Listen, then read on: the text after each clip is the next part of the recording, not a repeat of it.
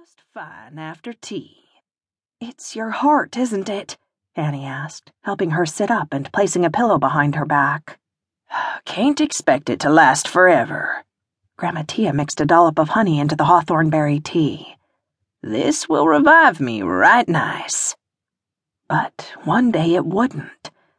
Annie nervously adjusted the pillow. As if reading her mind, Tia spoke again. Don't you worry about me. I'm ready to meet my maker any time he calls. What would she do without her grandma? Her real home was here in Bayou La Siryna, always had been. Here she wasn't surrounded by people and their constant cacophony of sound and music.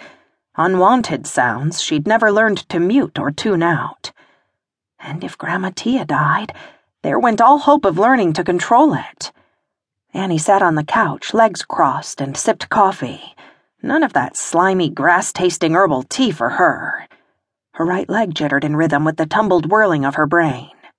Ain't hard to guess what you're thinking. Annie cursed the guilty flush that heated her face. No use denying her one track wish. I can't believe there's nothing you can do to help me. There must be something. Why would you be wanting to block a gift? Tia clicked her tongue in disapproval. One day you gonna be thanking the blessed saints for that hearing of yours. It's ruining my life. Why can't you see that? Annie set down her drink and stood, pacing the floorboards. This time, guilt did more than stain her cheeks. It burned her heart. Grandma Tia probably wasn't long for this world, and Annie was impatient and snippy with the one person in the world who best understood and accepted her peculiarity. I'm going outside to cool off, she announced, using her last bit of self control not to slam the door on the way out. Cool off? What a joke! The humidity slapped her as soon as she stepped on the porch. Annie sat down and stared at the gigantic live oak draped with moss. Beautiful in a gothic, eerie kind of way. Burning cement cooked her butt, and she shifted her seating position. Maybe it had been a mistake to come again this year after all. Still, she couldn't bear the thought of her grandma living alone. And Mama had wanted no part of traveling down here, saying she'd rather go to hell than come back to Alabama. So she sent me instead. Dear Mom had jumped at the chance to get her weird daughter out of the house and out of her hair.